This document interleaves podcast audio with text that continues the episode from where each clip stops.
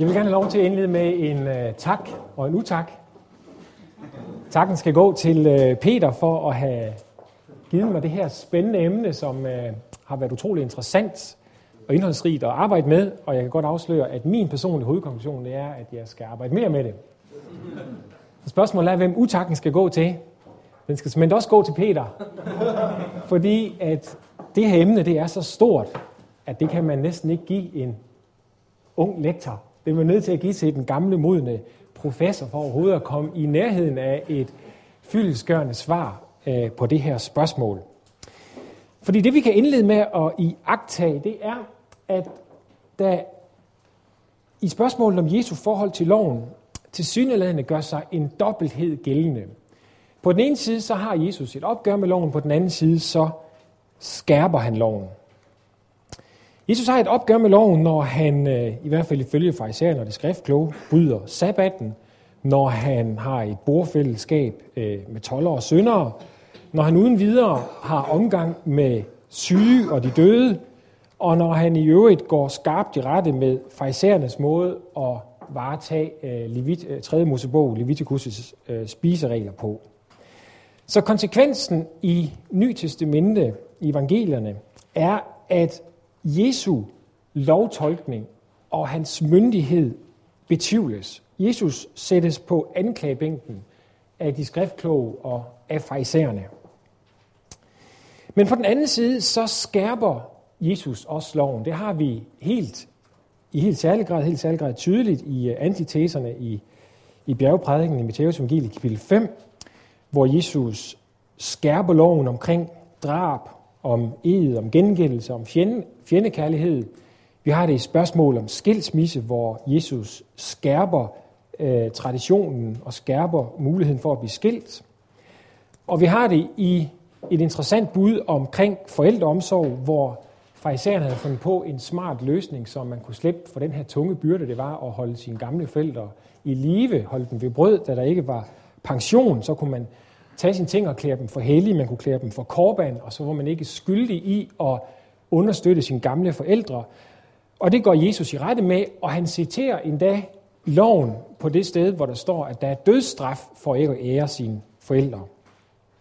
Og konsekvensen af det her er faktisk, at Jesus selv anklager farisæerne og andre for lovløshed for anomia.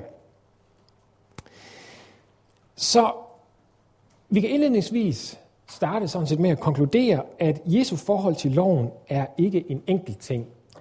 Og at det var sådan, det understreges måske allertydeligst af den unge kirke af urkirkens problemer med at finde ben at gå på i det her spørgsmål. Apostlenes gerninger og Galaterbrevet er måske de to steder, der demonstrerer det tydeligst. Og bare lige for at tage et eksempel, så kan vi tænke på apostlen Peter, som i Apostlenes gerninger kapitel 10, som ud fra tidshistorisk iagttagelser foregår mindst tre år efter pinse under, så man skulle jo mene, at Peter har i hvert fald haft tid til at blive bachelor ud i teologien, og til at forstå, hvad det er, Jesus mener om loven. Der får et syn af forskellige urene ting, som han øh, går meget i rette med Helligånden, der taler direkte til ham og siger, at jeg vil under ingen omstændigheder spise det her. Men Helligånden tvinger ham og instruerer ham meget nøje til at gå op til det første, vi har i Apostlenes Gerninger, er noget, der bare ligner en vaskeægte hedning, nemlig Cornelius i Caesarea, og da han så kommer derop, så går han nærmest i rette med Cornelius og bliver sur, som jo er den her mand, der gerne vil på alfa-kursus eller noget, der ligner, og, og lære Jesus at kende, og så siger han, ved du ikke, at det ikke er tilladt for en jøde at være sammen med en ikke-jøde? Uh, så det var altså vanskeligt for den unge kirke at finde ud af, hvordan de skulle forholde sig til loven som messias troende. Og Peter han skal få lov at sige alt om Paulus, men jeg vil bare indlede med at kende, eller indlede med at, at kort slå fast, at Paulus også mange steder går op, gør op mod lovløshed. Hvis vi vil have en enkelt løsning, så findes den faktisk i øh, urkirkens tid. Den findes nemlig ved gnostikerne, som var dem, der stod for en enkelt løsning, nemlig en ren øh, antinomistisk øh, tolkning, en ren lovløs tolkning, hvor loven blev fuldstændig fjernet og gjort ondt, øh, gjort ond øh, i øvrigt sammen med hele det gamle testamente. Så hvordan skal vi komme en løsning nærmere, når vi har at gøre med så stort og vanskeligt et øh, problem? Og mit forslag i, øh, i det her foredrag skal være, at vi får brug for at have en tidshistorisk tilgang. Og det gør vi, fordi at den måde, Jesus forholder sig til loven på i Nytestamentet, tager udgangspunkt i den måde, som han samtidig forholdt sig til loven på. Jesus indgår i sin samtids debat omkring lovens betydning og lovens rette overholdelse. Det ser vi så for eksempel af antiteserne i bjergeprædikenen. I har hørt, der er sagt, og så kommer Jesus så med sin udlægning af det. Der er en lang række steder, hvor farisæerne eller de skriftkloge og Jesus diskuterer om, hvordan man skal forstå de gamles overlevering. Uh, og det gælder en lang række områder ud over øh, dem, jeg har nævnt her. Så gælder det tempelskat, skat til kejseren, de dødes opstandelse osv. Så min første konklusion, eller mit første udgangspunkt er, at for at komme videre i det her spørgsmål, så må vi have en tidshistorisk tilgang. Vi må sætte os ind i den debat, som foregik på Jesus samtid, og som foregår på næsten hver eneste side af øh, evangelierne i Nyt Testamente. Min anden ting skal være, hvad man kunne kalde for en tidshistorisk tese, som går ud på, at meget tyder på, at der på Jesu tid var det, man kunne kalde for et, øh, et purity burst, et renhedsudbrud. I perioden fra Maccabær-opstanden, øh, cirka 167 før vores tidsregning, og så frem til templets ødelæggelse i 70 efter vores tidsregning, der var der en periode i Israels historie, hvor man i helt særlig grad var optaget af den rette lovoverholdelse af at leve i en rigtig form for renhed, øh, og måske endda en særlig streng form for renhed. En senere rabbins tradition siger, at renhedsiver brød frem i Israel. Og det kan vi agtage på øh, en lang række måder, som man kan samle i to hovedgrupperinger. På den ene side, så gav det her så udtryk på en social-religiøs måde. Det er det, vi møder ved isærerne og kumranitterne og farisæerne og i, øh, også i den, arke, i den arkeologiske materiale, som vi skal se om lidt øhm, hvor man afsondrede sig på nogle særlige måder for at overholde loven og gjorde det på en primært religiøs social måde. Den anden hovedgruppering kunne man kalde for den social, nationale, religiøse måde, hvor man altså tog, om ikke skeen i den anden hånd, så loven i den anden hånd, og så skred til handling på en mere håndfast måde, og øh, det kom ofte til forskellige former for oprør. Og det der er min øh, arbejdshypotese i det følgende er, at når vi skal placere Jesus ind i den her sobedas, så får vi brug for en formel, der hedder MMMC. Det er fordi, jeg har haft øh, kemi på højt niveau i gymnasiet. Nu tænkte jeg, så skulle vi have en lille formel med her. Jesu holdning til loven kan betegnes som MMMC. Hans tolkning er messiansk myndig og båret af et missionalt centrifugalt program. Og det fører til en radikal om- eller nytolkning af loven, både på dens horisontale og vertikale plan. Det vil jeg selvfølgelig alt sammen uddybe meget mere i det følgende. Og det giver den her disposition, der falder i fire punkter.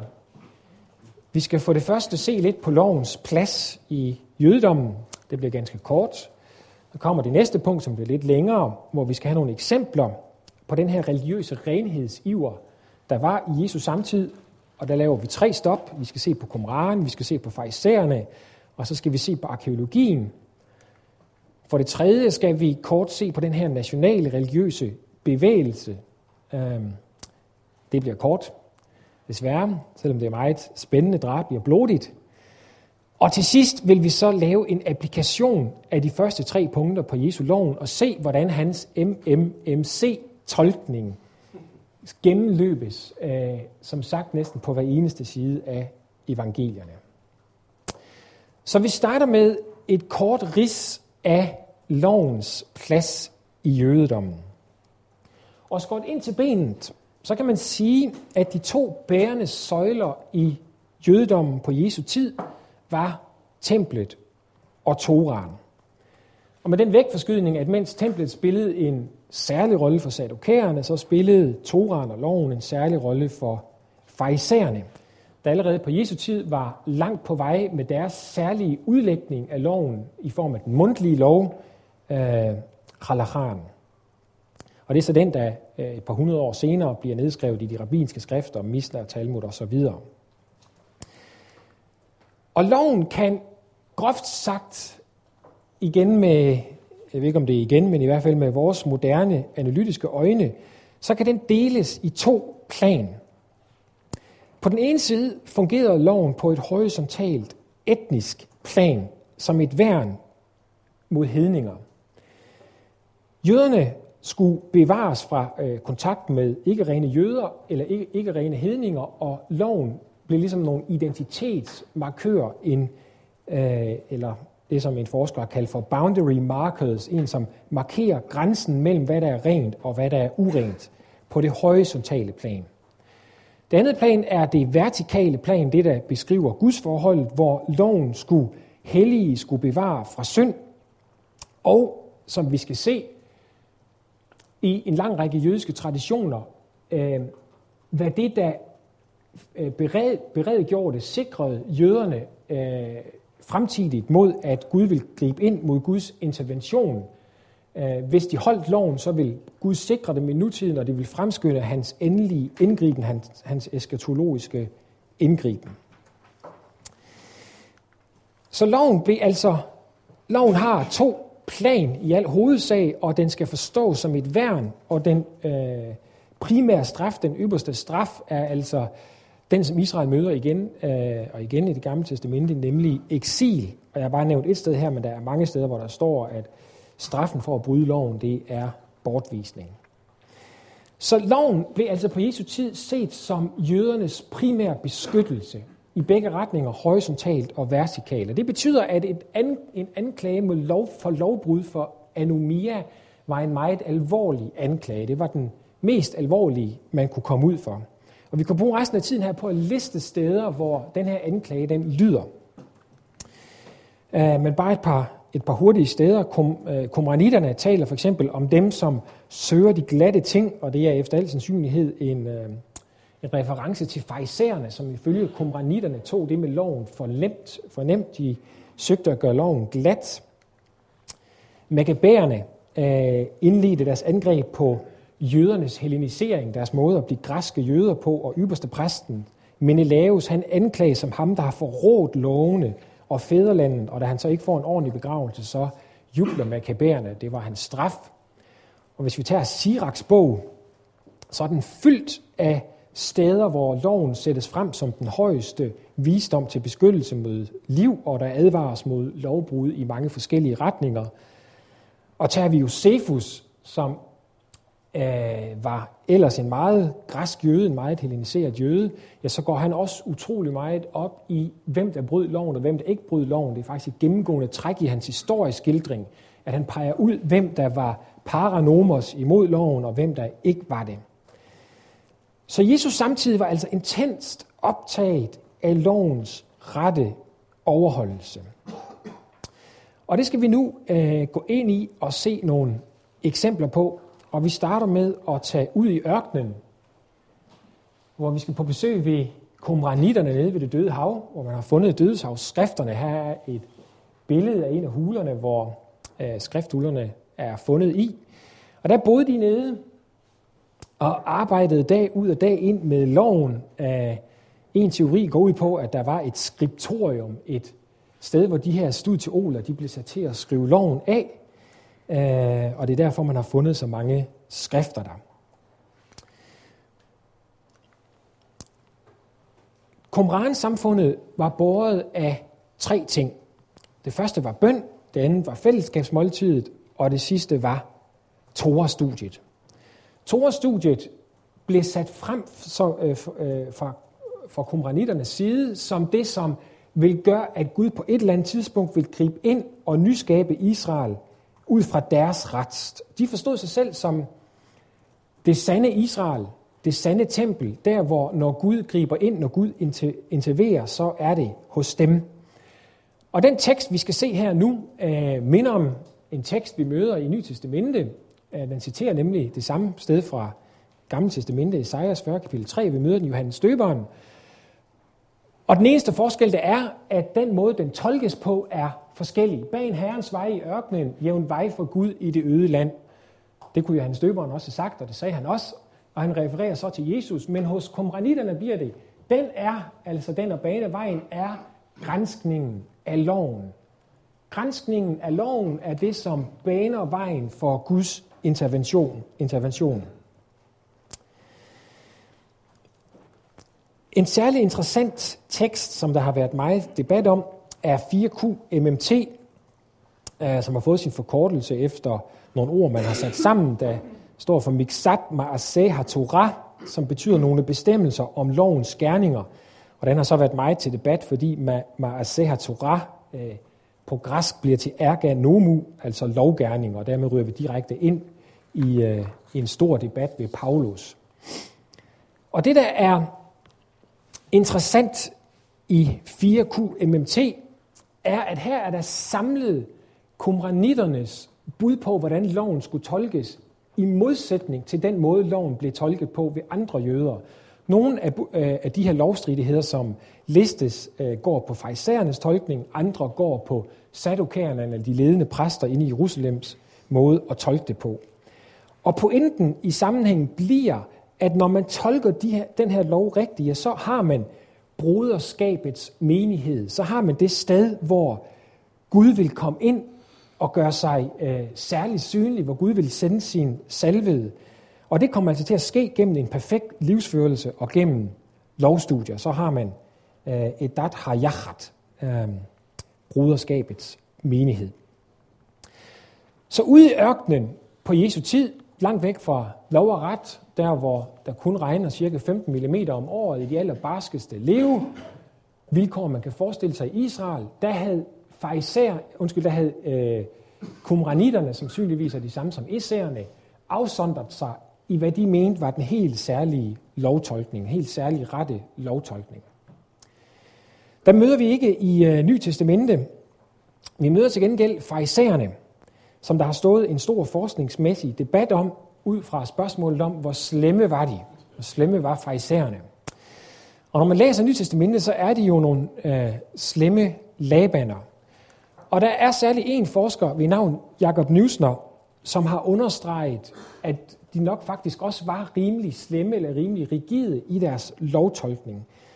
Og for ham der bliver hovedpointen, at det som kendetegner farisæerne i særlig grad er, at de søgte at tolke loven på den måde, at det, der gælder om tempelkulten, det, der gælder om præsten inde i Jerusalem, skulle også gælde om dem, som var ikke præster. Farisæerne er nemlig ikke præstlige og ikke sadok, slægt modsat sadokærerne. Så det skulle altså også gælde om dem, de skulle leve lige så helligt som, øh, som præsterne inde i Jerusalem. Altså forskrifterne i 3. Mosebog gående på tempelkulten skulle også gælde det almindelige liv.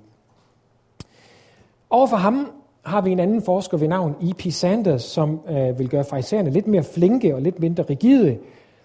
Og han argumenterer for, at øh, fraisererne nok havde den her tradition, men de havde den i langt mindre grad, og de søgte kun at overføre templets hellighedsregler øh, fra 3. Mosebog på sig selv i særlige tilfælde, nemlig omkring sabbat og fest.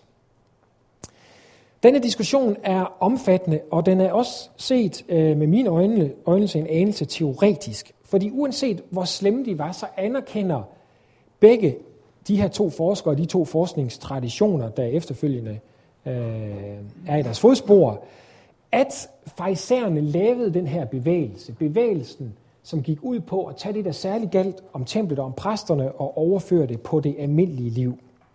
Det har en øh, forsker ved navn Ial Regev øh, betegnet som non-priestly purity, altså en ikke-præstlig renhed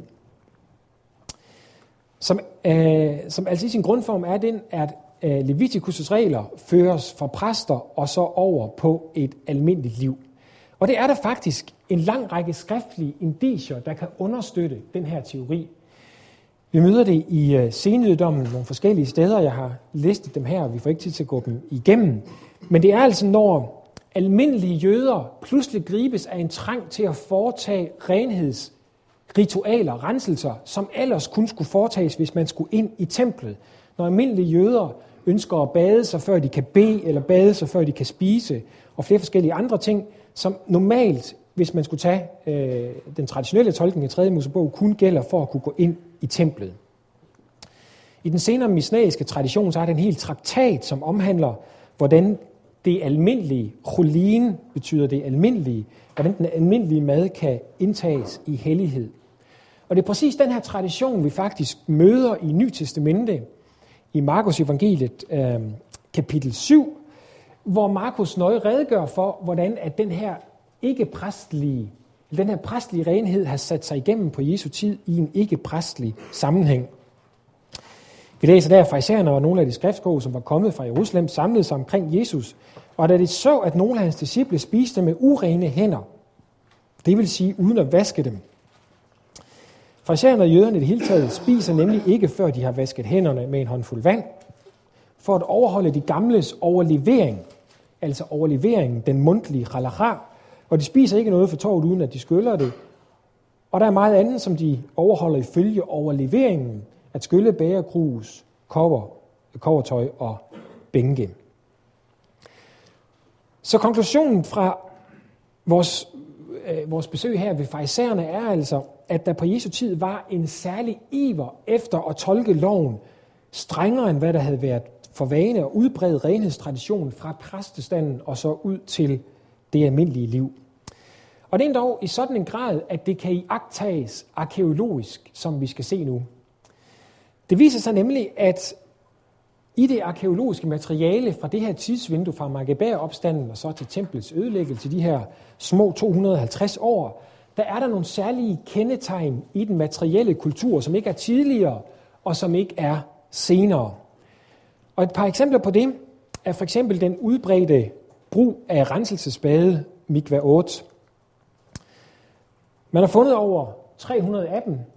Et eksempel her fra øh, Jerusalem, som de fungerer på den måde, vi kan se, der er en adskillelse her i midten, så går man ned på den ene side, som så bliver den urene, døber sig ned i vandet, her er det blevet muggent og formodentlig mere rent på Jesu tid, og så går man op ren på den anden side, ikke ren i kemisk forstand, men ren i rituel forstand, og er så klar til at gå ind i templet. I det her tilfælde, det billede, vi ser her, det er nede fra Qumran, og de var altså væsentligt mere hellige. Vi kan godt se, at deres renselsesbade er også væsentligt mere hellige, meget større med hele, det kunne betjene hele to rækker af, gangen af folk, der vil ned og rense sig. Og det interessante er altså, at man har fundet over 300 af dem her i, det her, i den her tidslomme, og man har fundet dem i jødiske områder. Man kan nærmest plotte dem ind på et kort, og så får man et, øh, så får man et outline af, af Israels grænser. Ja, de stort set fraværende uden for jødiske områder. Og de beskrev, den her tradition med at rense, den er beskrevet noget i, i de senere Misner-traktater, Tohorot og Mikva 8, og som sagt så udfases det hurtigt efter år 70. Et andet eksempel på, øh, på den her tradition findes i form af det, øh, den type stentøj, som øh, var særligt i mode på det her tidspunkt. Skal vi også lige se nogle eksempler. Øh, det her det er krus, der er fundet i Jerusalem, og selvom et billede godt kan gøre det lidt svært at se det, så er det her altså lavet af udhugget sten og ikke af ler, som så blev brændt. Det er hugget direkte ud af klippen. Og her ser vi øh, nogle, øh, rand, øh, nogle kar øh, lavet af sten, og så et bord også lavet af sten. Og igen gælder det, at det at anvende materiale af sten er noget, der tilhører den her periode, og endda endnu mere begrænset omkring Jesu tid. Man har kun fundet den øh, i den periode, vi kalder for den herodianske, altså cirka fra år 50 før vores tidsregning, og, og så til templets ødelæggelse. De er fundet over 60 steder i jødiske områder. Øh, det var dyrt og besværligt at lave. Det var ikke noget, som gav sig selv, at man skulle begynde at bruge det. Og den bedste forklaring på, hvorfor det her lige pludselig blev øh, mode, finder vi i Misna, som forklarer, at når man kunne bruge sten frem for brændt ler, så er det fordi materialet er mindre bearbejdet, og derfor så var det bedre i stand til at modstå urenheder. Og det blev til den tolkning, at hvis du har et bære eller et kar af sten, så kan det ikke optage urenhed.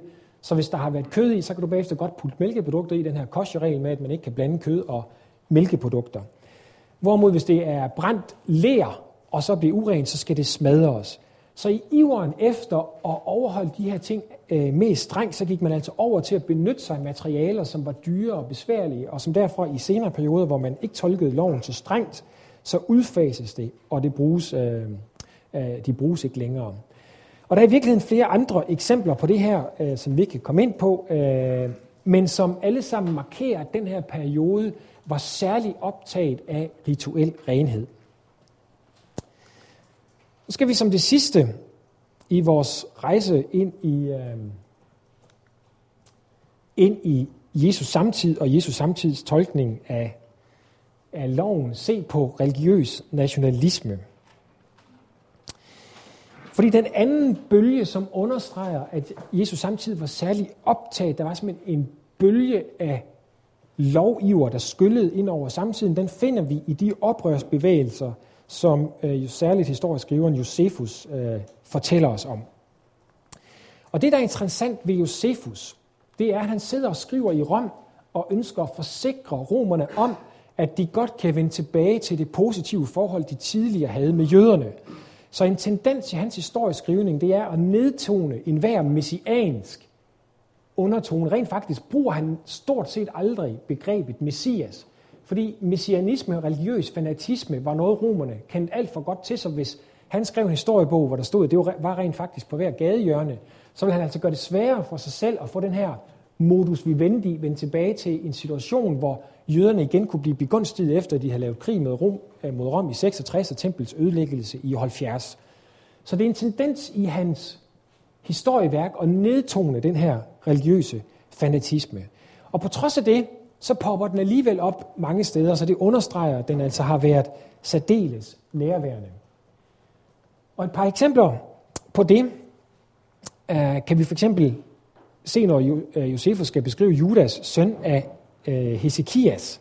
Han fortæller nemlig, hvordan øh, at han griber til oprør, han nedbrænder Seferis, og han brænder efter kongeværdighedens ære. Og det her kongeværdighedens ære har helt tydelige messianske overtoner. Øh, Basileia Basileus, Basileia Tufiu, øh, går på traditionen, den messianske tradition i det gamle testamente, at Messias skal være som David, Davids bieren skal være ham, der opretter det evige kongerige. Så der er helt tydeligt en messiansk klang i det, øh, i, den, i det notat her, Josefus, at han brænder efter kongeværdighedens ære.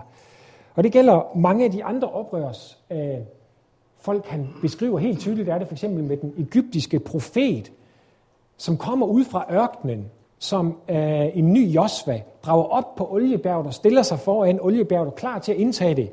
Nærmest som om han har læst passionsberetningerne Josefus, da han beskriver det her. Det har han nu ikke, øh, efter al sandsynlighed.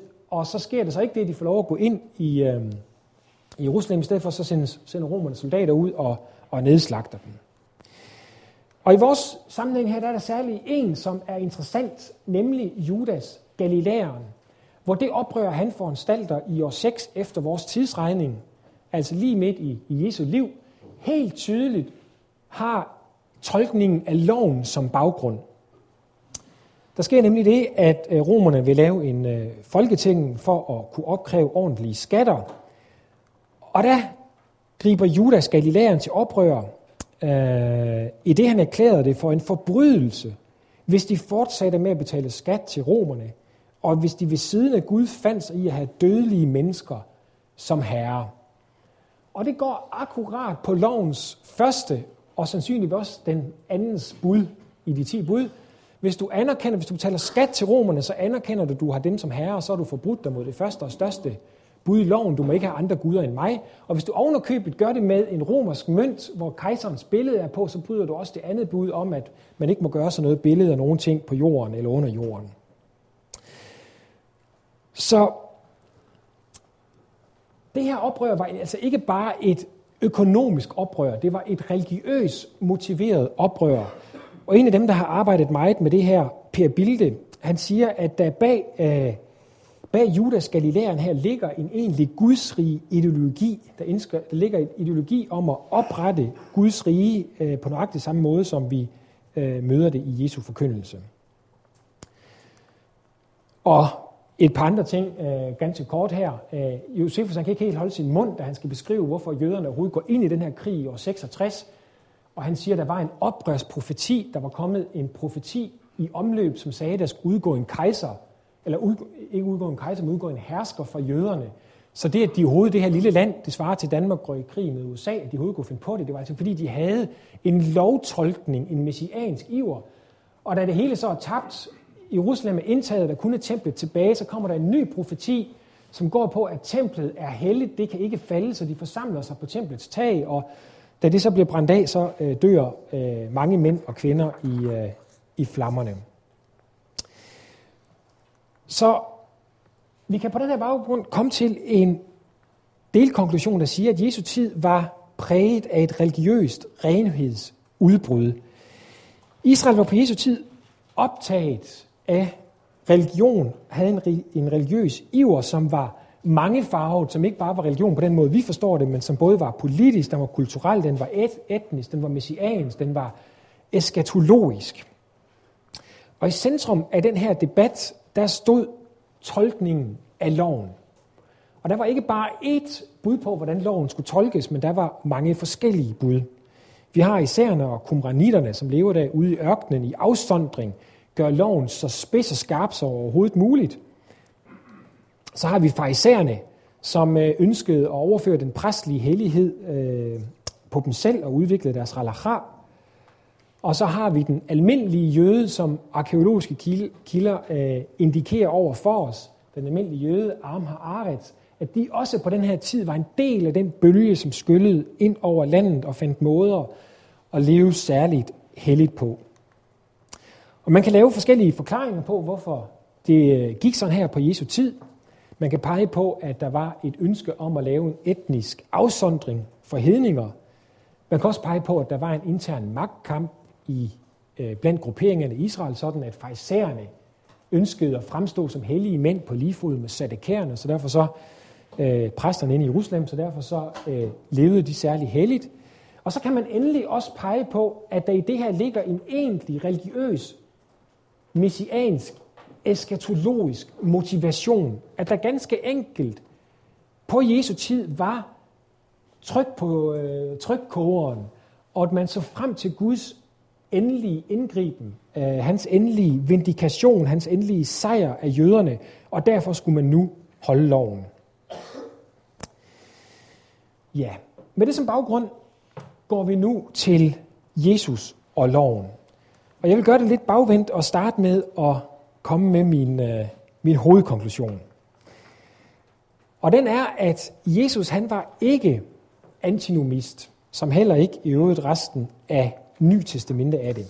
I stedet for så leverer han på baggrund af det, vi lige har set her, en radikal omtolkning eller nytolkning af lovens funktion, stillet over for sin samtid, både farisæernes, halakha, kromanitternes hellighedsafsondring, den almindelige jødes øh, hævdelse af loven som etnisk grænse, og lovoverholdelse som middel til eskatologisk vindikation.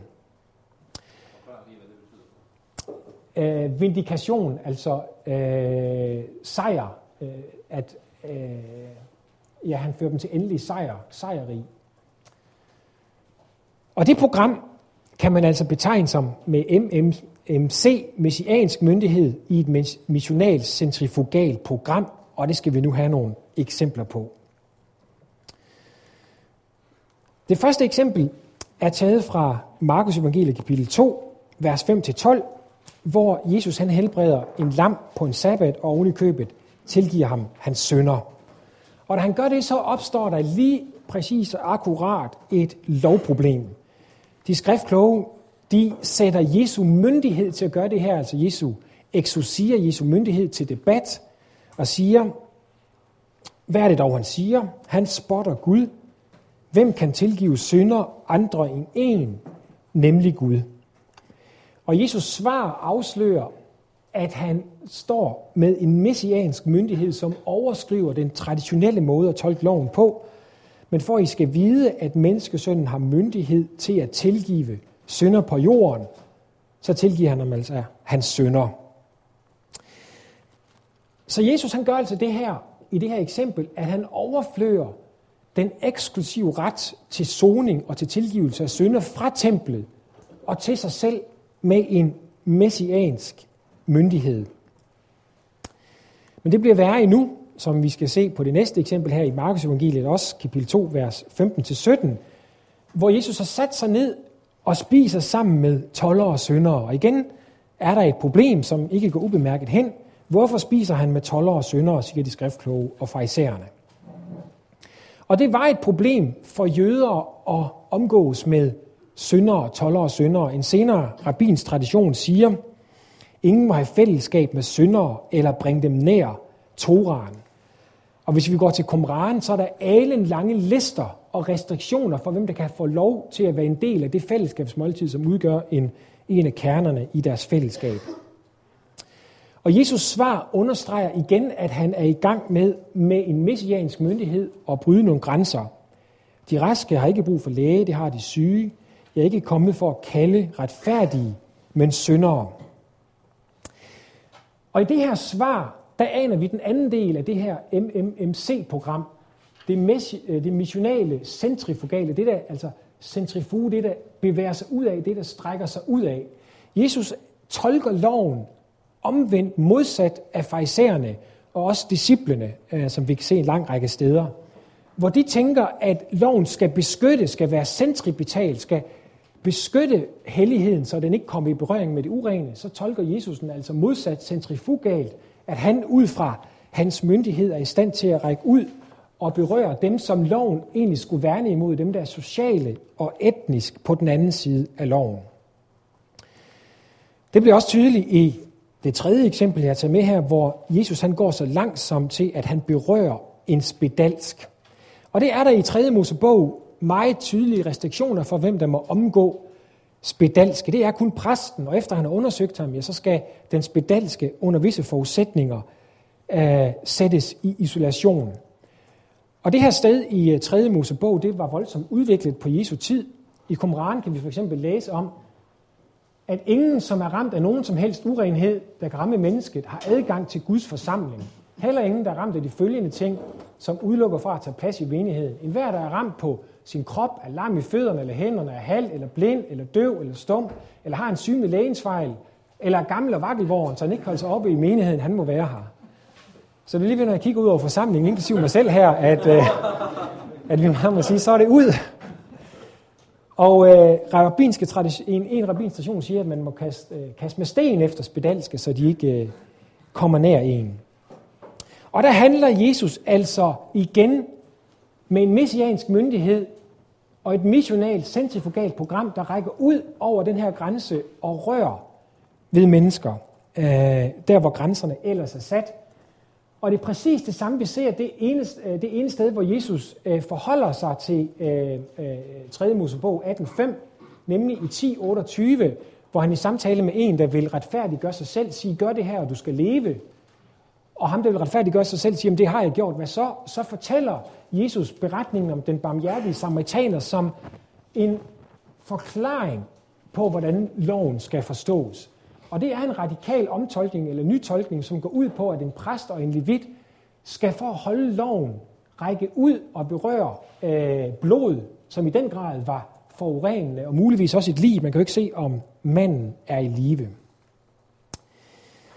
Og det sidste eksempel, jeg har taget med på det her, øh, som understreger Jesu omgang med loven i den her MMMC-formel, er taget fra Johannes Evangeliet kapitel 4 med Jesu møde med den øh, samaritanske kvinde.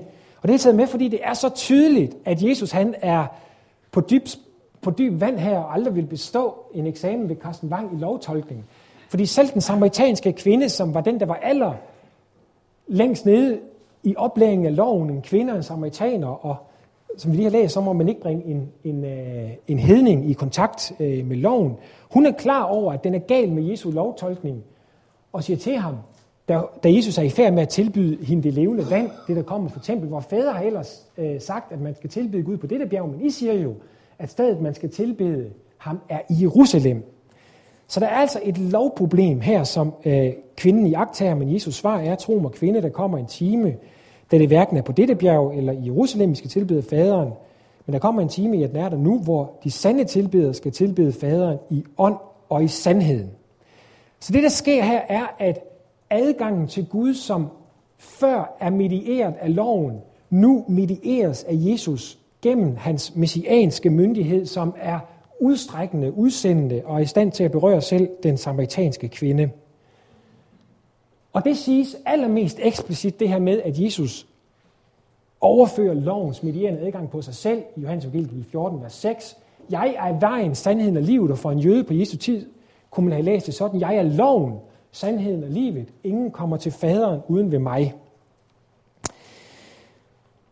Ja. Så hvis vi skal opsortere, opsortere det her, opsummere det her, og sortere det, det kan vi også godt gøre, så bliver Jesu tolkning af loven den, at han bliver den ultimative lov, ham som medierer adgangen til Gud.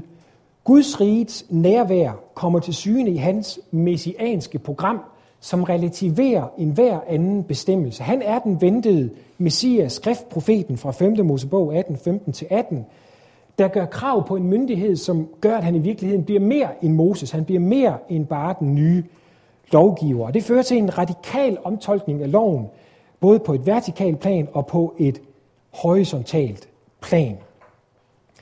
Og hvis jeg til allersidst skal øh, prøve at sætte en nøgle op til forståelsen af det her, så kan man sige, at det, der sker i Jesus, er en, en invertering, en ombytning af styrkeforholdet mellem rent og urent. Der er altså en debat, så at sige, mellem 3. Mosebog og Jesus på, hvad der smitter mest. Tanken i jødedommen ud fra 3. Mosebog er, at urenhed smitter mest, og loven skal sikre fra kontakt med det urene. Ved Jesus er det omvendt. Hans hellighed smitter mest, og hans berøring med det uhellige renser det uhellige. Øhm, det svarer til, for mig at se, til to andre steder, og kun til to andre steder i, øh, i skriften. Det svarer dels til skabelsen, hvor Guds strækken ud er i stand til at bringe orden, hvor der ellers er uorden. Og så svarer det til visionerne om en nyskabelse, og i helt særlig grad visionerne om en tempelkilde, hvor Gud igen skal gøre noget med en sådan kraft, at det, der ellers er urent, skal blive rent. Vi kan læse om den her vision i øh, Zakarias 13 og 14, om at der skal springe en kilde, som kommer til at overgå selv en af Jordansflodens grene, som vi ser her, som skal springe ud fra templet og have sådan en kraft, at den nærmest bliver naturstridig. Jo længere løber, den løber, jo dybere bliver den. Og alt, hvad den kommer i berøring med, bliver rent. Der står, at selv hestenes spisler skal være helligt herren på den dag. Og så kommer den ned til det mest døde af det døde, nemlig det døde hav, og det bliver levende. Der skal stå fisker fra egen ægte im til egen gedi på den her dag. Og det er præcis den kraft, vi ser virkelig gjort i Jesu messianske myndighedsprogram, der strækker ud med et missionalt centrifugalt, øh, et missionalt centrifugalt program. Det er det, som jeg øh, her vil fremlægge som grundtonen i Jesu forhold til 3. Mosebog. Herfra er alting langt fra løst. De enorme konsekvenser i det her program blev kun langsomt fattet af urkirken, og det er det, vi kan se vidnesbyrd om meget tydeligt i apostlenes gerninger. Det, det ville på en måde have været nemmere, som lidt med at sige, hvis Jesus han bare havde været ren antinomist og sat loven til side fra ende til anden. Men det var han altså ikke. I stedet for så var han Guds messias. Ja, tak.